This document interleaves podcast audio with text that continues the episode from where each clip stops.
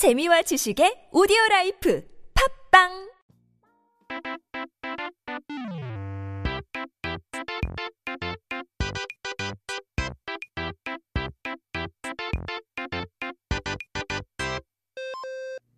It is Throwback Thursday. That means we got to take a look at our history of the week. 이번 주 우리가 알아볼 역사는 바로 백범 김구 입니다.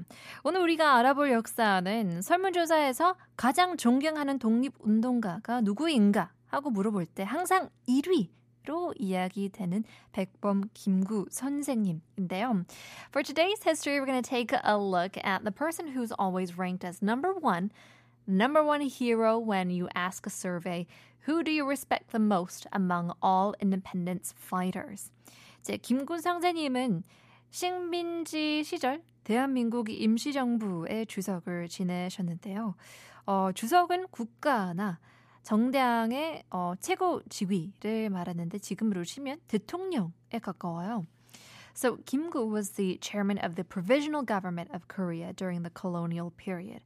김구 선생님은 독립을 하고 나서도 남한 단독 정부가 수립되기 전까지 지도자 역할을 하신 한국의 아버지 같은 위인이셨죠. Now, he was the leader of the government before the South Korean government was established, known to be the father figure of Korea as well. 이제 김구 선생님은 1876년 황해도에서 태어나셨고요.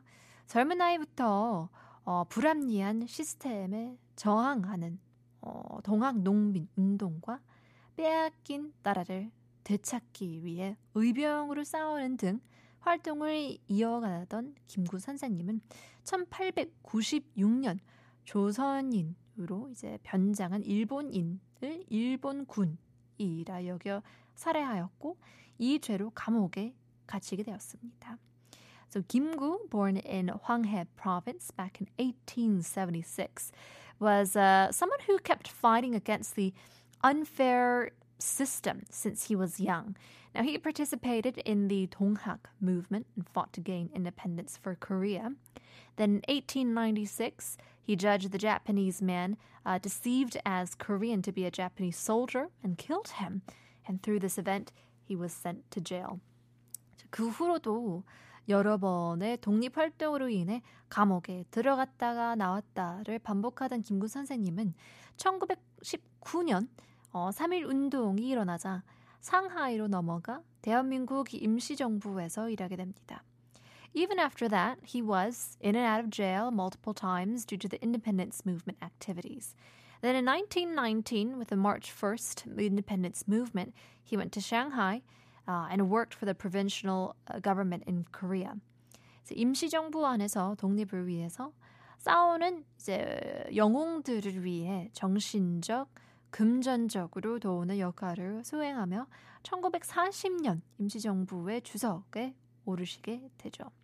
Now, he worked as a leader to support both spiritually, or I guess we should say mentally and financially, for the heroes who fought for the independence there, and became chairman in 1940.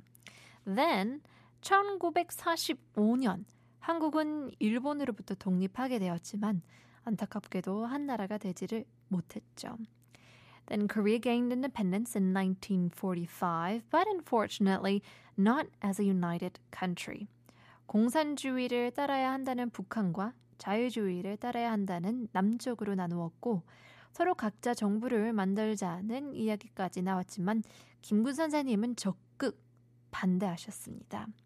Now, Korea was divided into the south side, claiming we should follow liberalism, democracy, and the north side, claiming communism. Now, conflict went on and on, and people even wanted to make their own government in each side, but Kim Gu was strongly against this idea. 이제야 일본에서 독립했는데 같은 민족끼리 싸우는 것이 말이 되느냐는 이유였죠. Seeking independence against the common enemy, Japan, and now fighting against the same people just didn't make sense to him. And so what went on after this in 1945 will continue in just a break, uh, just a bit, but we'll leave you guys with a quick song break. Here's 인순이 거위의 꿈.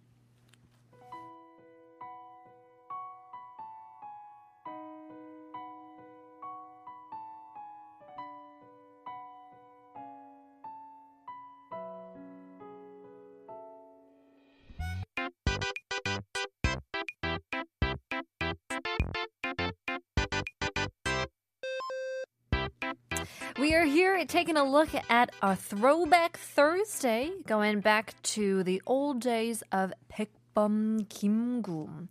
So we took a look at the life of who he was and what he fought for up until 1945. And so 한국이 미국의 도움을 받아서 나라를 다스려야 한다는 이승만 대통령의 의견과는 다르게 김구 선장님은 한국만의 독립을 이뤄내야 한다고 주장을 했고 같은 민족 중에서도 공산주의를 따르는 이들을 미워하기보다는 타협점을 찾아서 반드시 통일을 해야 한다고 주장했어요. Different from the first South Korean president Lee Seung-man, who claimed that South Korean government should follow tr- a trusteeship with America, Kim Gu claimed that Korea should achieve Seoul uh, Korea unification, and also said, although people live in the North follow communism, rather than hating them or resenting them, we have to find middle ground to achieve unification. 이는 극 보수주의자들의 미움을 사는 계기가 됩니다. And this became a trigger of him being targeted and hated by radical conservatives. 결국 1949년 6월 26일 김군 선생님은 자신의 자택에서 육군 소위였던 안두희에게 총격을 당해 암살당하고 맙니다. Eventually, on the 26th of June in 1949, Kim Gu was assassinated by the Army Second Lieutenant An Du-hee at his house by a pistol. 이미 몇 달 전부터 암살하려는 세력이 있다는 이야기가 나왔지만 김군 선생님은 일본도 자신을 어떻게 하지 못했는데 같은 동포가 어떻게 자신을 다치게 하겠냐며 대수롭지 않게 넘기셨다고 하죠. Now, people say that he was aware that there were people there or out there trying to assassinate him for a few months. However, Kim Gu didn't pay much attention to it, saying Japan couldn't put harm to him, so how could the same people harm him?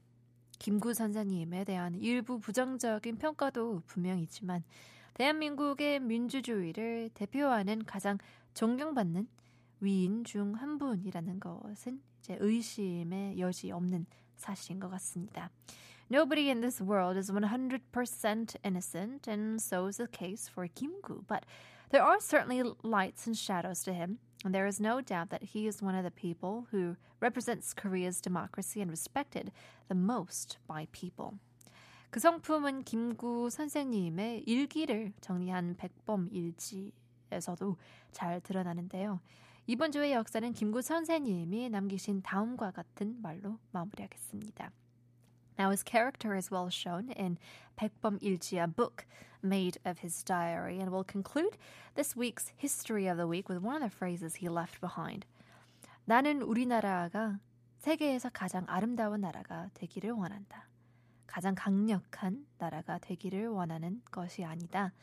내가 남의 침략에 가슴이 아팠으니 내 나라가 남을 침략하는 것을 원치 아니한다.